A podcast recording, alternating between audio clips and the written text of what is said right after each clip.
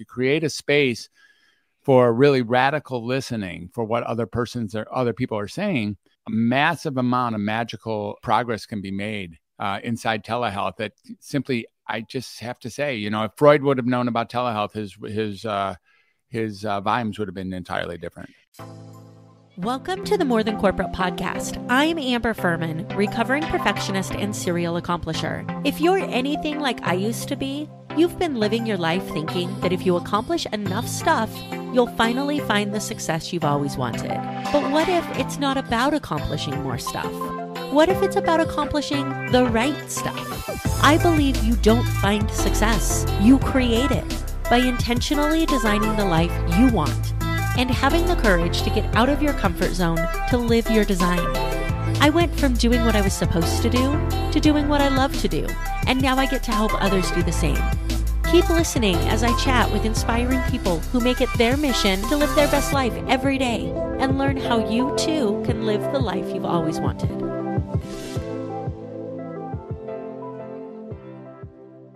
Welcome to another episode of the More Than Corporate podcast. I am really excited to bring Fred Moss to the show. Dr. Fred Moss is a holistic psychiatrist serving in many capacities, a telepsychiatrist, which is really an interesting phenomenon to me. I'm really excited to dig into that. A speaker, psychiatry expert witness, telehealth educator, mental health coach, and a filmmaker. A desire to help people has been the force leading him to various settings and roles as a psychiatrist over the years and compelling him to continually look for better, more effective ways to provide the highest quality care.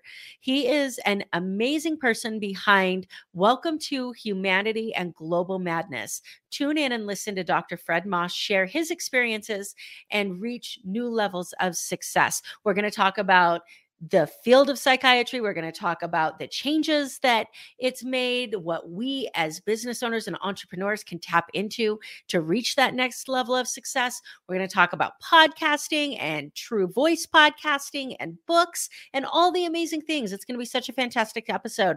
I'm really excited that you're here for it. If you are somebody who enjoys books, who enjoys reading, who enjoys learning, and you want to be able to take that to the next level through implementation, connection, and growth, then the Design Your Life Book Club is for you. It is a place where we read books together, we learn, we talk about what we've learned, and then I actually introduce you to the author for every single book that we read. So if that's something that sounds interesting to you, you can go over to Success Development Solutions slash book club and sign up there, or you can go to slash connection call to book a call with me so that we can see if it's a good fit. With that being said, let's go ahead and bring in Dr. Fred. Thank Dr. you. Fred, thank Yay. you for being here. I'm so Oh, excited just to a have you. fabulous thing. Thanks for having me here. I'm really excited to have this conversation. I've been looking forward to it. How are you today? I'm doing well. Thank you so much for asking. So, Good. before we dig in, let's learn a little bit about you. Um, where are you currently located at? Where are you living? Uh huh. I live in Northern California, a little bit north of Sacramento, um, in the foothills of the Sierra Nevadas, in a county called Nevada County in Grass Valley, and uh, and I live here with my amazing wife and uh, the three cats who are homeschooling us each and every day. Yeah, I feel like our pets do educate us every Yeah. single moment, right? For That's sure, man. For sure. Fantastic. Yeah. Are you from California or are you a oh no, transplant? no, no. I uh, I grew up in um, in I grew up as a child. I grew up in the suburbs of Detroit, and um, then I went to Ann Arbor for a bit. Then I went around the country for a bit, back to Ann Arbor, and then uh, when I let's see, I, I then I'm back to Detroit for a bit, and then I went to mm, medical school in Chicago, Illinois, at Northwestern University, right downtown in Chicago, and I love Chicago, and that's where I really grew up. To be honest, was in those five years. And uh, then I moved to Cincinnati, and that's where I raised my two children. And I was there for about 19 years before I went really full nomadic. Um, I was all over the country and all over the world, uh, practicing not only medicine but practicing being a being an explorer, being a dad, being um, a friend, and uh, being a world citizen. And then I moved to California when I finally found Alexandra. Uh, we I had to chase her down a little bit, and so I found her in Los Angeles, and we were there for a little while, and we moved up in Northern California about a year and a half ago.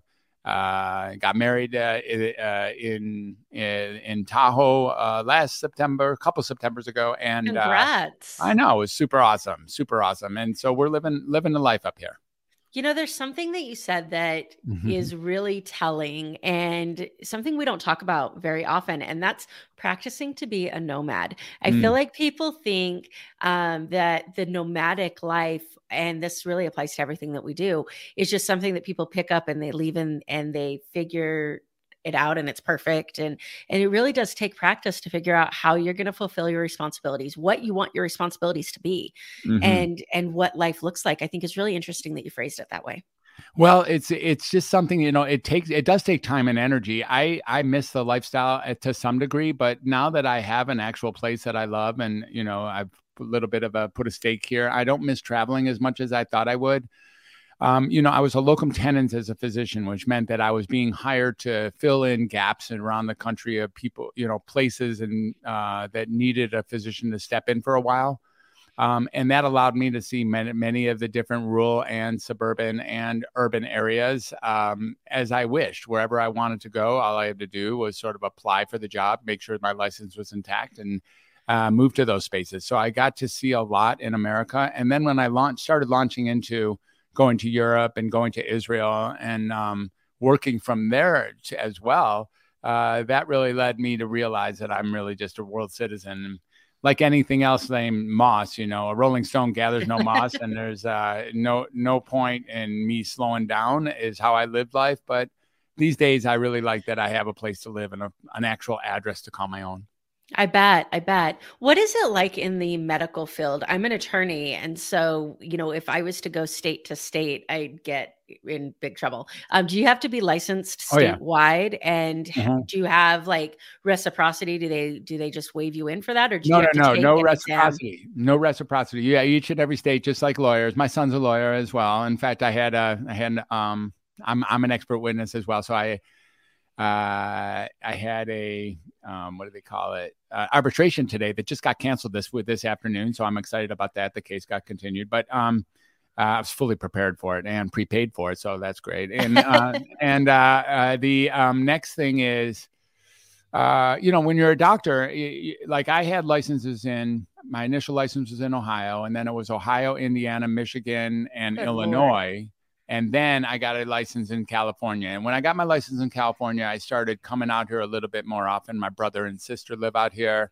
And uh, not like I stayed with them, but it was re I like California. I have liked California my whole life. Um, and, uh, you know, I've had licenses in uh, Kentucky and North Carolina and I can only really work in those states when I'm being a doctor. Um, now, sometimes, like with expert witness, for instance, uh, there's reciprocity there, so I don't always need a license in the state Mhm. to offer an opinion in Texas or something like that. What about the telehealth that you've gotten into, Mm. which we'll get into a little bit more? So, does telehealth go based on the license that you are physically in that state or the advice you're giving to the person who lives there? That's a little tricky of a question. So um, I bent those rules a little bit. I think that I, I think that they they really want you to be housed in the state that you're licensed while treating people in a state that they're that you're licensed in as well. So if I'm like theoretically, I should have if I'm going to live in California and work in Illinois, I should be licensed in both those states. But in reality, all I really need to be is licensed in the state for which my patient is in. Okay. So when I was working in Illinois, I've had many, many telehealth jobs in Illinois. I did that from around the world.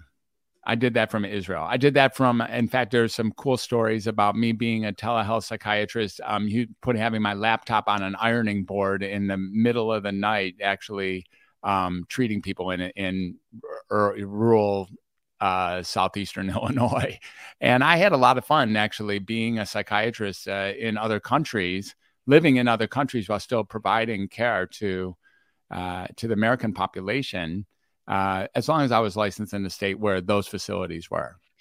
It makes sense to me because I mean that's part of the um draw to telehealth and you know we'll get into this a little bit more as far as the the cages that we tend to create for ourselves through the degrees that we get but you would think that you know that telehealth is appealing at least in my mind because you're not location dependent and you Right. finally get to explore and you know live that life so i'm glad that you found a way to make that work for you Oh yeah, I've been a telehealth specialist for uh, you know about twelve years now. I should say that I've stopped doing that. I, I no longer do that anymore because everyone else is doing it, and I decided I need to move on. So, who I really am now is a transformational restorative coach, no longer practicing medicine conventionally at all. And I'm also proud to say that. Uh, you know, it's no longer, I no longer am stuck to having to do things the way that they're supposed to be done. Instead, I don't use my license. I don't, you know, obviously, I don't use my license in any way or use my, um, let's say, my education in any way but to move the needle forward. But telehealth back in the day, when there was a choice of actually going to someone's office or being a telehealth provider, the initial boost of what telehealth was, especially in psychiatry, was extraordinary. I mean, all of a sudden, if you needed help from a, you know, from a psychiatrist who was well fit to handle whatever problem you were dealing with, all you had to do was just, you know, just like D like DM them and ask them to come on as a consult. And all of a sudden you've got the perfect doctor talking to you about your patient, even though they're 3,000 miles away. And, um, you know, telehealth, uh, uh, as now everybody is pretty proficient these days, you know, given the circumstances, everyone's pretty proficient, like you, you and I are doing right here. No one is shocked or uh, disturbed about coming online to actually have communications. But back in the day, it became my preferred way to do um, to do any kind of psychiatric interventions. I used to tell people that if I would be given an opportunity to be in the same room with someone or put somebody else in the next room on a computer, I would absolutely put somebody else in the next room on a computer. Because all that happens is there's something called disinhibition, and people start speaking their absolute mm-hmm. truth. They feel safe. They don't feel weird about being in the same room. And also, when you're looking at a computer, you're not now these days we're changing a little bit, but you're not obvious. It's not obvious that people can see you as well as they can. Yeah. You feel like you're just talking to that person and they can't see every single blemish or every single blink or every single twist and turn. But um, so people are really all the guarding gets dropped, and in, I can do work with like new patients when I was uh, when I was practicing psychiatry new patients, I could do three months worth of work in one visit with with no problem because we would just be off and running, sort of like me and you are now. Let's face it, we're 13 minutes in or something like that, and yeah, we've already explored massive amounts of things that would not have occurred had you and I been in the same office. No way.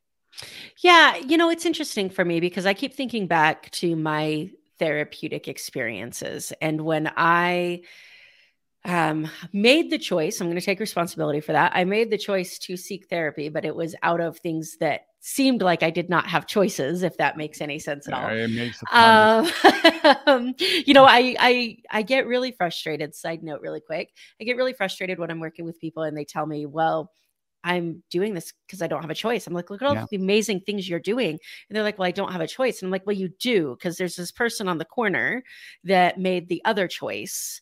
that is living the life that you could have. So take responsibility for that, right? Yeah. yeah. Um, but I remember my experience with her, and it was the first time that I had ever done any type of therapeutic healing at all. And I had a lot to heal.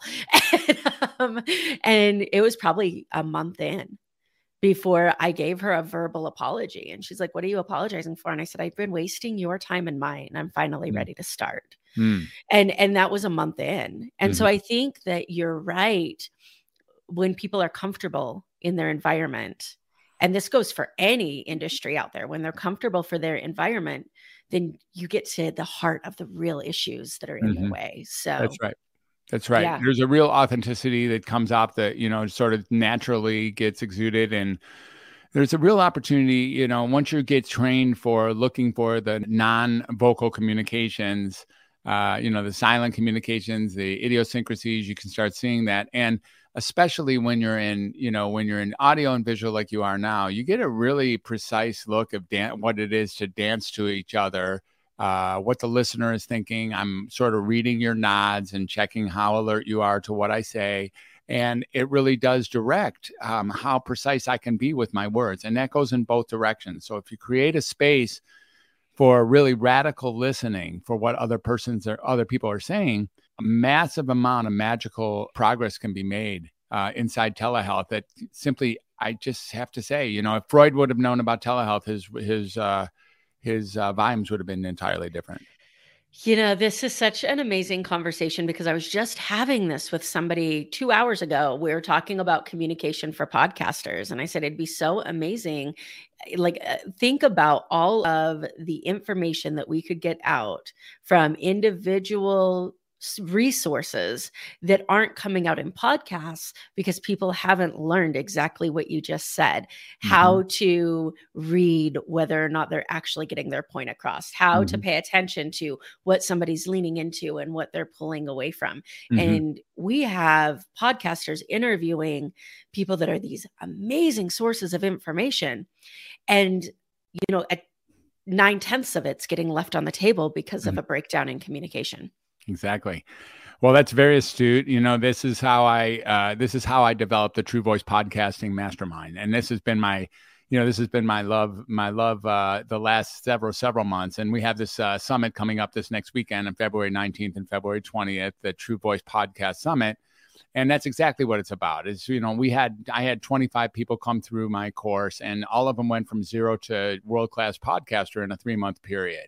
And that's because, you know, what we really taught or what we really opened and source resource for these folks was the capacity to to um, to get permission to oneself and then rediscover or uh, re-explore or re uh, connect with their core self, their true voice, their honest, authentic message, and then to use podcasting as the uh, last remaining vestige of open and honest communication that it is, use podcasting as an incredible uh, pathway to delivering a message appropriately and powerfully to the listenership that is eager, willing, and interested in uh, hearing what people have to say about any particular subject. So, I invite you to join us, of course, and to uh, your, your anyone, any of your listeners um, who are catching this beforehand or even want to see the tapes are being, I mean, the interviews are being taped, but it's a generally a live event on the 19th and 20th where we're going to spotlight them. And we have a couple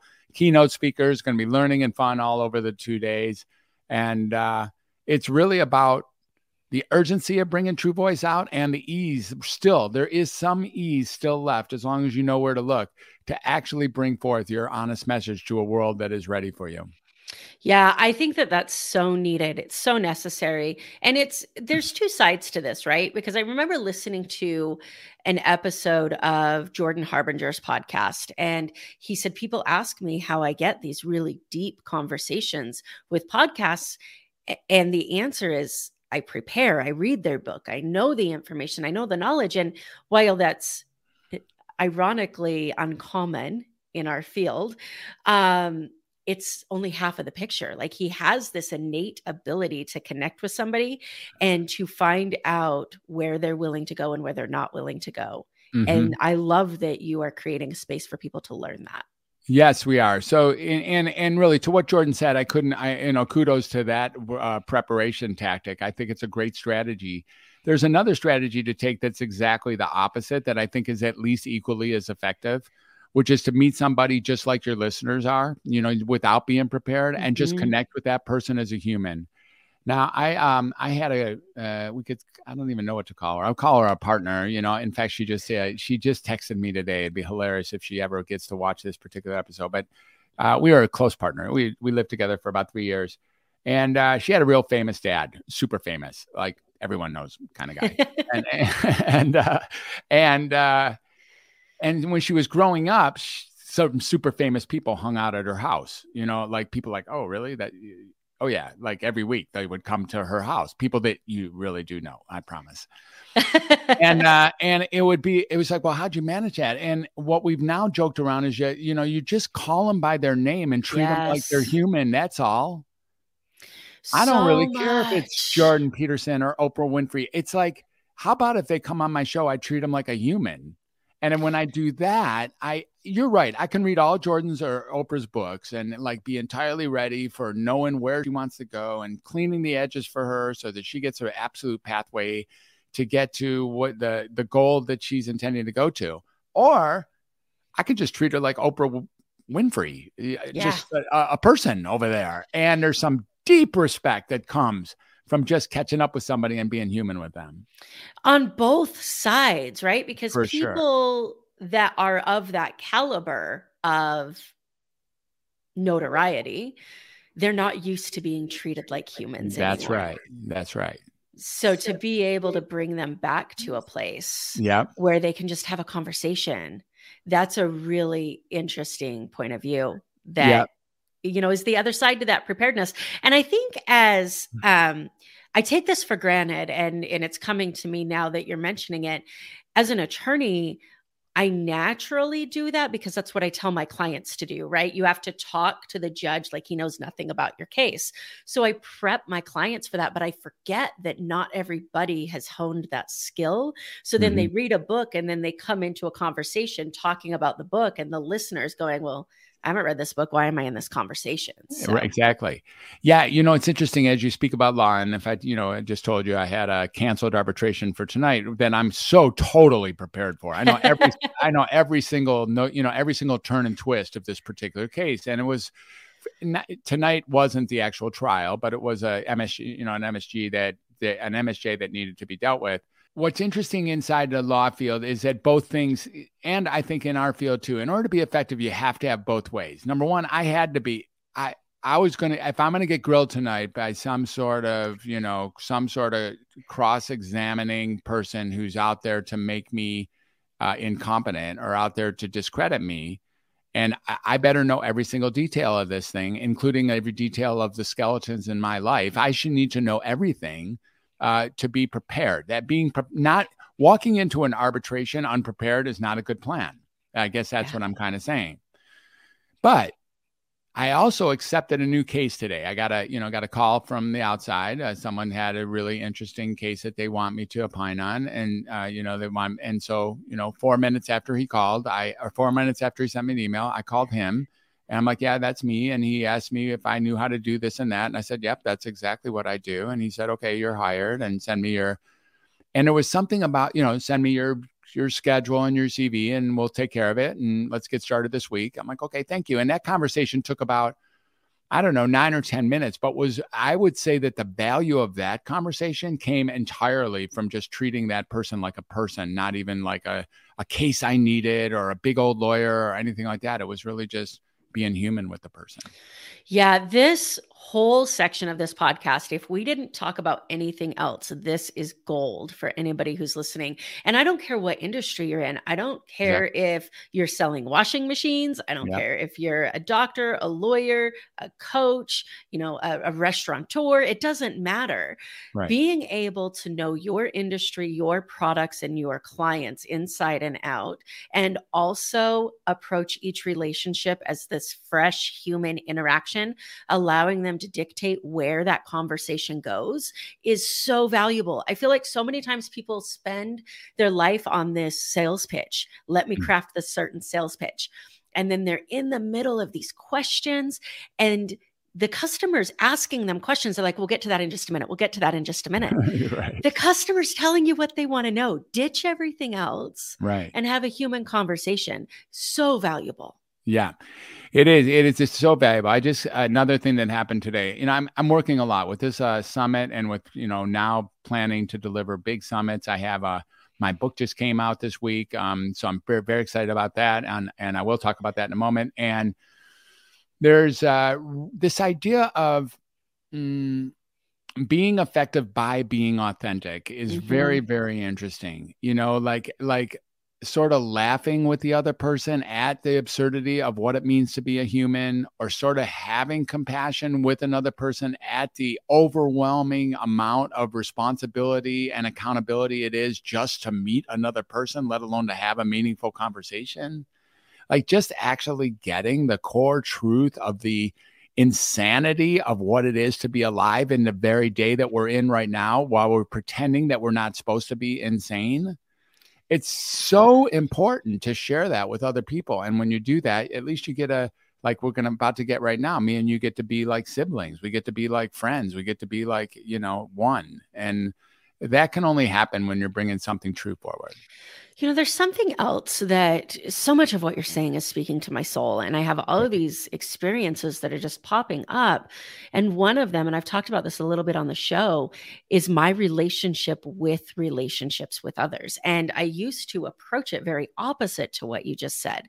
You know, I would go in, I love to travel. So I'd be at the airport and I would close myself off as much as possible because I'm never going to see these people again. So why should I build a relationship with them? What could I possibly have to say to them that's going to matter because I'm never going to see them again?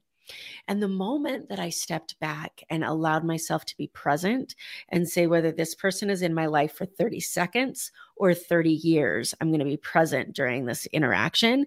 All of a sudden, I started making deeper connections and having experiences that I don't necessarily talk to them all the time anymore, but those experiences live on inside of me and dictate what I do moving forward. Mm-hmm. That was a huge lesson to learn. So, as you're saying, just live with people and share the human experience with them. Yeah. Can I I don't know how I did it. I don't know what the shift was. I know the work I did to get there, but I'm curious for anybody who's listening who says, "So how?" Like yeah. how how do you just drop everything and be imperfect with others? All right. Well, let's breathe into that. It's a deep question, and and I think it's a great question. Here, here, you know, the first thing I think I would want to say to that is, it's nearly impossible, if not totally impossible, to be an authentic human being. You know, you, like the world is calling on us in so many different angles. It's like you got it. You're being compassionate with yourself. I mean, you're, you're you're doing your very best to to do your very best, and then you're coming up with these ideas that you call true or untrue, or you're you know you you become convicted to certain ways of thinking or, or anything like that, and all of them are rooted in in some ways in, in some degree of soil or some degree of mm, maybe maybe not like you're not entirely sure of anything that you say being entirely true nothing i'm sorry but you're not even the stuff that you're totally sure is true you're not even sure if that's true i just promise you i even the stuff that you yeah but fred what about even that stuff you don't you. you. don't know you don't you know. don't know i um you know before we continue down this just to yeah. highlight what you're saying i remember my dad passed away when I was 18. And I remember the day he passed away like the back of my hand. And then I tell that story to somebody, my mom, and she says, That's not the way That's that it happened. happened. That great? And I was like, No, it is. And then I get the police report, and then I get the newspaper articles, and I see the time of day, and I see that like the way I remember it, like the back of my hand, could not have possibly been the way it happened based upon the information that's in front of me. And you and I deal with this in the field of the legal and medical all the time. Mm-hmm. But our memories, they're just not reliable. So I love that you highlighted on that. So continuing down this path of being human, I love that. And I think it's a huge part of it. So sorry to Yeah, yeah, no, not at all. Not an interruption. In addition, for sure. Eh, you know, what we really have is the possibility of really embracing the unembraceable, of of being of being amused, of being um, enchanted or of being curious, you know, of really getting all that it means to be human. And when we're with, with another person and getting moving, you know, we don't like to be judged. How about if we stop judging? Is there a possibility? Uh, you know, we don't get out of this thing alive. I, I read, I read, I read the last chapter uh, by mistake, and I, I thought I was, uh, you know, and that's what it said. We don't, none of us are going to get out of here alive. So, it's possible to really just step back and I'm not going to say enjoy the say appreciate even the discomfort of what it means to be in the world. And you know, there's a ton of discomfort here. There's a ton of discomfort that we all get to deal with. Each and every one of us have had experience of maximum discomfort. It's some version in our life, some portion of our life. And I think when you start looking at just resetting and being with people, uh, let's I, I think I would want to listen again to the exact precise nature of your question. But when we start really looking at what it's like to uh, reset with another, we can open up and think from zero. You know, we can start from zero and be curious. Like if I was that person, I would be thinking exactly as they are, you know, something like that. And yeah, it allows for peace. It allows at least for the possibility, even if the guy says something that's completely adversarial or totally different than anything I could think would be possibly worth listening to. um, I, is there's something about wow, isn't that interesting that I'm about to dismiss this dude because he just said something that I decided was dismissible. Yes, and you know we talk all the time, especially in the business owner and entrepreneurial space. We talk about how do you reach these bigger goals that you have?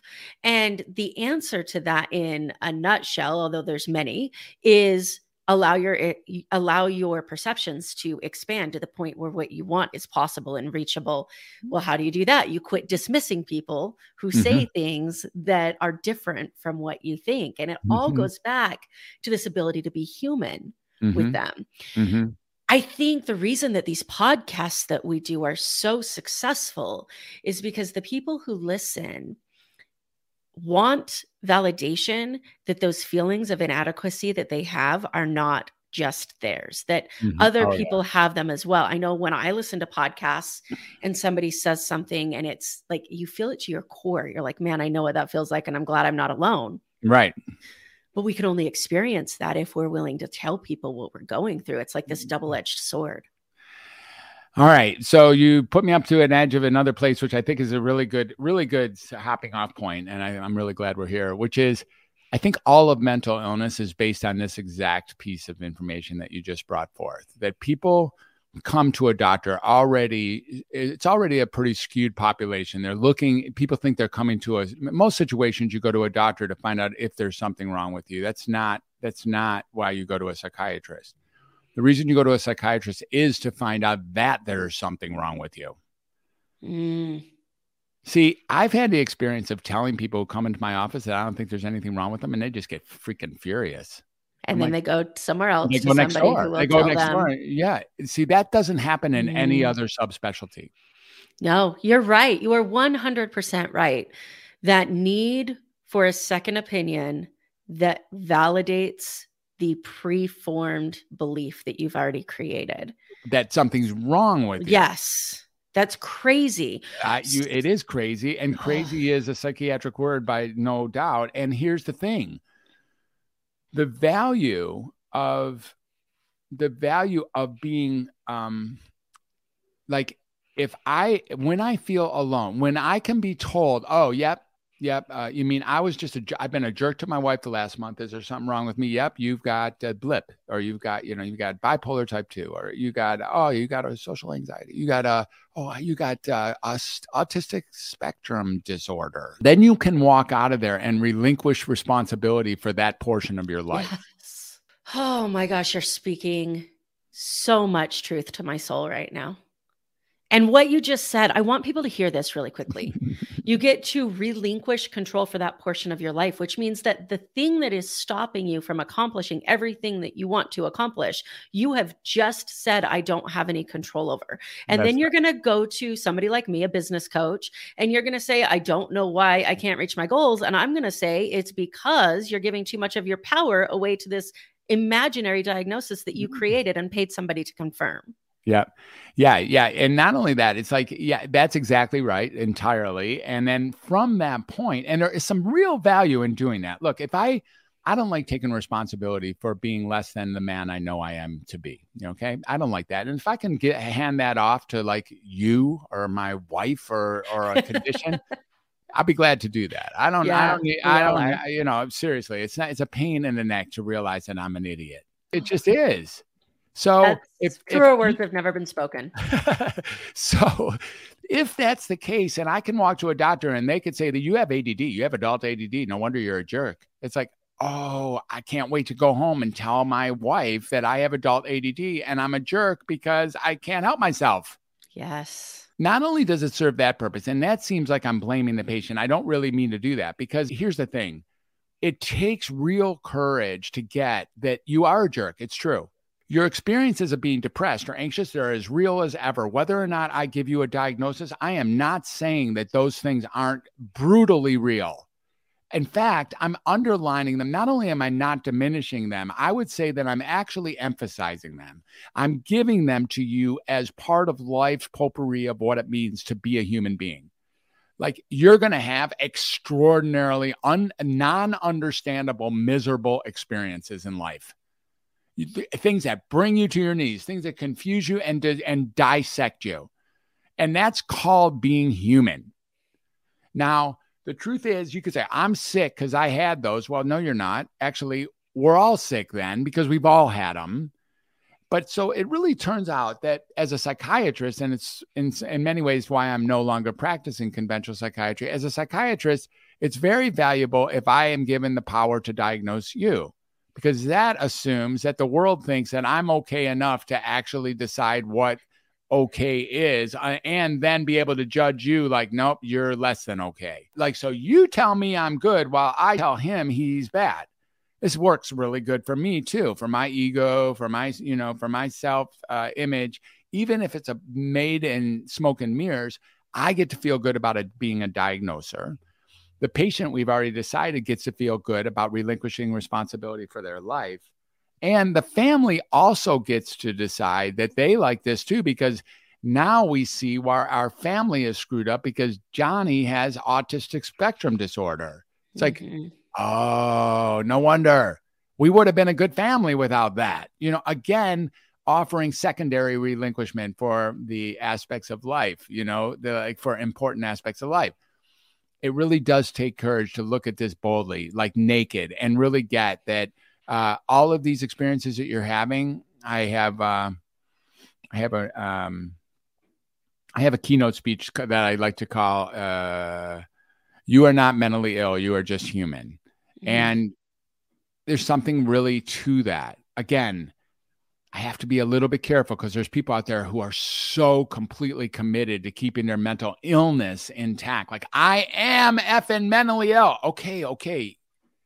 Just want to let you know that's just a conversation. And the day that you want to stop seeing yourself as st- sick and start seeing yourself as a unique human individual with very painful experiences, is a day where you're going to re-empower yourself and allow yourself to go in directions that right now aren't available to you because you have yourself as being ill. Now, I've I've seen 40,000. I've uh, put my note in a chart of 40,000 patients in the last 40 years. And that doesn't make me a super expert. It just makes me 40,000 more patients than the average person. I, but eh, you know what what's here is when we re-empower someone from the ground like you know what? You don't have to be mentally ill anymore. Or when we get that sometimes receiving the diagnosis and then the associated conventional treatment actually perpetuates the conditions they're marketed to deal with when we get that crazy phenomena in place because that is a crazy phenomena but oh yeah that, Dr. Fred, makes some real sense. Yeah.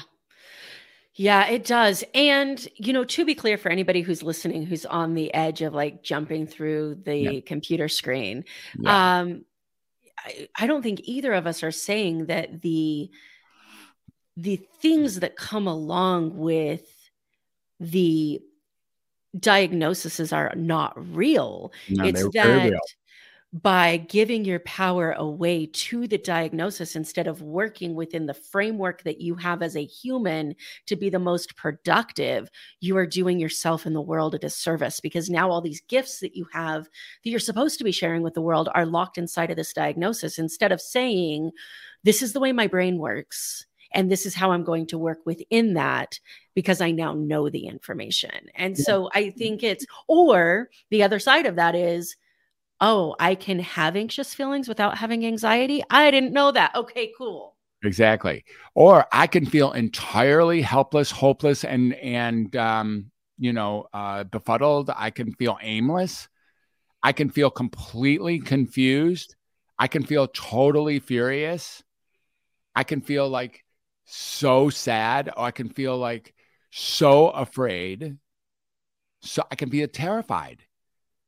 I can feel uneasy in a crowd. I can sometimes not complete my tasks. I can have trouble sleeping. What, a, you know, there's others like I can have rapid moving thoughts. I can even hear voices. And the answer is yeah, mm-hmm, that's right. That's called human. And it does not diminish the power of any of those experiences. I cannot say that loud enough because that's the weird translation that happens that makes people think they need to come through the screen. The truth is, I am I am more than interested in dealing with the seriousness of the matter of what it takes for you to be another human. Completely. Let's bring it. Bring every piece of it. And let's get that that's your experience. It's like the deck of cards that you have right now and that's it. And it includes pain, discomfort, and misery. You know, Buddha sat under a tree for a while. And what he came up with after he was done figuring out everything else in the world, the last thing that he couldn't figure out was that, okay, I guess, uh, I guess there's misery. I think I get up now. Yeah. I mean, that's oversimplification. People could want to come through the screen on me on that one too. But it, the point is, it's it's it's the point. It's one of the conclusions is that the way we live this three-dimensional lifetime is going to live is going to lead inevitably to massive misery if we don't do anything to deal with it to mitigate it. Yeah. You know and, and let's let's go back to what we were talking about in the very beginning and highlight the fact that by being willing to come on a podcast like this and me being willing to not have an agenda and you being willing to be open and human we have been able to have a conversation and mm-hmm. go deeper than a planned podcast ever could. So when we're going back to how do you show up? Like it's this entire episode is just proof of what can happen when you're willing to just show up. So I want to say thank you for that. Mm-hmm. Um, and I can see the incredible value of your experiences, your knowledge, your education, but more importantly, just your mindset and how that could help people really reach the level of success that they want to have and communicate better with others. If people want to learn more about your book, to learn more about True Voice podcasting, what is the best way for them to contact you? Well, um, True Voice Podcasting is truevoicepodcasting.com. You can find us on Facebook as well at True in the True Voice community. Um, and uh, if you want to learn more about me, I'm at uh, Dr. Fred at welcometohumanity.net. Um, that uh, website is being upgraded as we speak, as is all my uh, social media. And that's because I really did just recently go in the last uh, year or two, go with a, a massive transformation into being uh, more a stand for true voice or for finding true voice than I ever was before as a psychiatrist. I used to be a doctor and now I'm a healer. Now that we, we really work together, to bring forth a, a, a new understanding of um, the critical uh, need to bring our honest message forward. And that's who I'm a stand for. It's really who I've been a stand for the whole ride, even through uh, my stay in conventional medicine. Um, and now I'm free again on this side to actually uh, help others find their true voice inside of this uh, pretty challenging world that we're living in. Yeah, absolutely. So, shifting just a little bit because this is the More Than Corporate podcast, and it was created out of my desire to share my experiences with success and help others relate in that human way. And I never will forget, I'm sitting in my therapist's office and I tell her, I just, I feel like such a failure. I'm six months in, and she says to me, Amber, you have a six figure income you're the first person in your family to go to college. You live in Las Vegas. You support yourself. What does success mean to you? Mm-hmm. And I said, nobody has ever asked me that question before. Mm-hmm. And I spent the next four years trying to figure it out. So I ask every single one of my guests, what does success mean to you? How do you define that for yourself individually? Yeah. I'm not sure I would use the same definition each and every time, but I think at this point, it's a matter of being uh, at peace with yourself most of the time. Uh, I don't think that you're going to find peace with yourself all the time. And one of the recent success, let's see if I can say it again. If you can get that there's no reason to either hurry death or slow death down at all, then you must be living a successful life. If you can get that you don't want to die any quicker than you're going to, and there's no reason to die, you know, and then and the opposite also being true um, that you don't need to live longer than you're going to, and you don't need to die. That the whole thing, like just be comfortable with death as it's coming. No need to slow it down or speed it up. I think that that's representative of success. But the thing is, I, I think the other space is is, uh, you know, I think I learned this in Boy Scouts or somewhere along the line as a camper. Uh, if if you can create a situation where you are leaving this world better off because you were here, I, I, I, I, I that's kind of an irrefutable measure of a successful life as well. And it just boils down to that. You've made some bad mistakes in this life, no problem. Yeah. Yeah, absolutely. For the person who's listening, and I am um, sad to think that it's more people than I want to admit that are saying peace sounds like an amazing definition of success. I don't know what that feels like. Yeah. How do you um, compare peace and complacency? How does mm. somebody be at peace and still strive for more at the same time?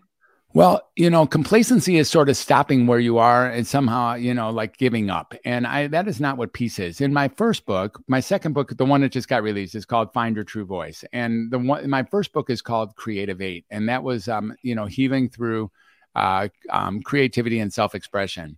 And um it's in the world of peace as a creator. So sometimes art, music, dancing, singing, drama, cooking, writing, gardening, those kinds of things, when we're actually delivering ourselves, our self expression to another, there's a piece that gets set in inside of uh, the union, the unification of being with other humans.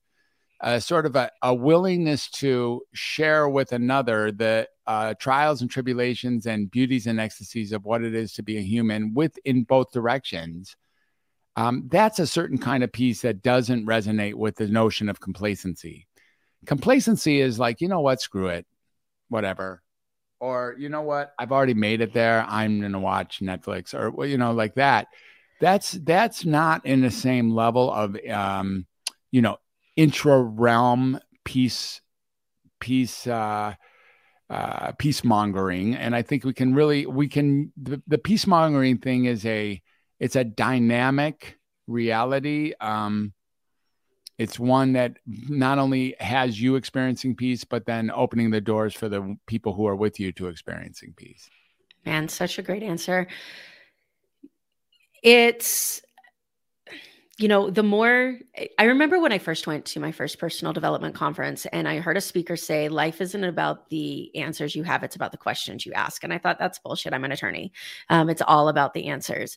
And the more that I go down this path and the more that I work with clients in a coaching capacity and work on myself in a client capacity, the more I realize that the questions that we really need answers to don't have answers, that it's the mm-hmm. willingness to ask the question mm-hmm. that allow us to grow. You know, if you had this magical answer that you could tap up in a bow of what peace is, you would be a gazillionaire. Mm-hmm. You know, it's the willingness to ask the question, am I at peace? Am I successful? Am I, do I feel? And and I think it's really incredible that you have um, allowed people to go there. So thank you. Mm-hmm. You're welcome. Yeah, it's uh it's you know, I don't have much left to do in the world. I really don't. I've had a great life and it's not like a swan song i don't mean that. What i really mean to say is that it's it's time to pour back what i've learned and it's not that much to do really. It's just a matter of well if you can find joy every so often that'd be good. That's a good thing. Joy's a cool thing. If you want to um if you can find uh love mm, you know every few segments of time, you know, like actually feel love either for all of humanity or the entire life experience or just your partner or your kids or your animals, that's fine. Uh, that's really good. That's a good thing to do. The truth is, all the other stuff in the negative vibration experiences, if you can accept those and embrace those as part of the magic smorgasbord of what it means to be alive, now we're talking about a massive capacity to appreciate life including the stuff that doesn't necessarily feel good. So there's that out there. And I just think that opening this space for that, it's not simple for me. It's not like I've mastered that. I, I don't like being miserable any more than anybody else does. And I get miserable every so often. There's no quite uh, real miserable. I don't like it any more than anyone else does. And it doesn't mean that when I'm miserable, there's something wrong with me. That's the only thing. And so when, that's what I really want to drive home. And when we open up that possibility for our clients or for our patients, then that opens up the space for them to actually explore that for themselves. And that's where I think healing really begins. It's like at the heart of all healing is human connection. Yes. All healing. Yes, I agree. Such an amazing way to end um, this conversation. Before we completely wrap up, I always end the show with a quick random round. Are you okay with that? Yep. Bring it. Awesome. Um, if you could time travel, where would you go and why? Hmm. I think I'd go about five years from now, same place. What the F happened? Yeah. Um, if you could do any profession other than what you're doing now, what do you think would be fun to attempt? Oh my goodness. Um,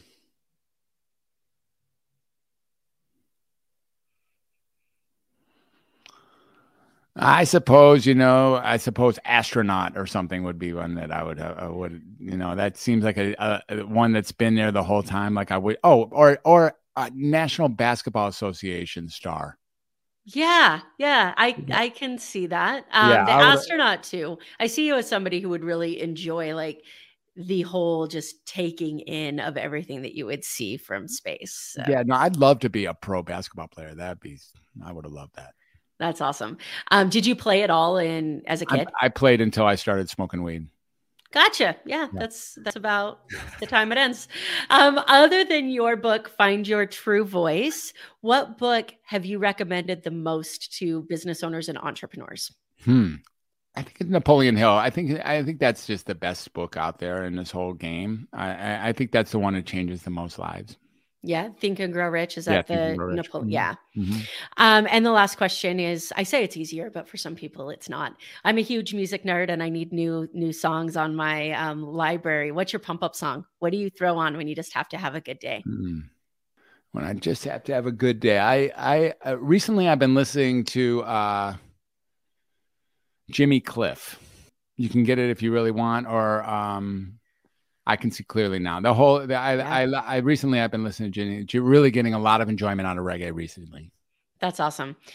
And just to have your listeners know, now that I've answered two questions with like marijuana and reggae, I, I, I, it's not like I get high every day at all. Thanks for clarifying that.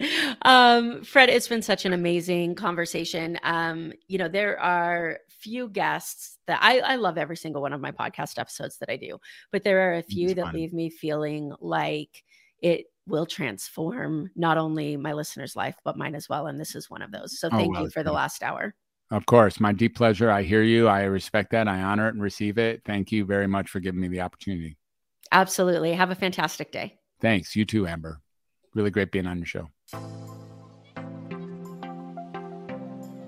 Thank you so much for listening to this episode of the More Than Corporate podcast.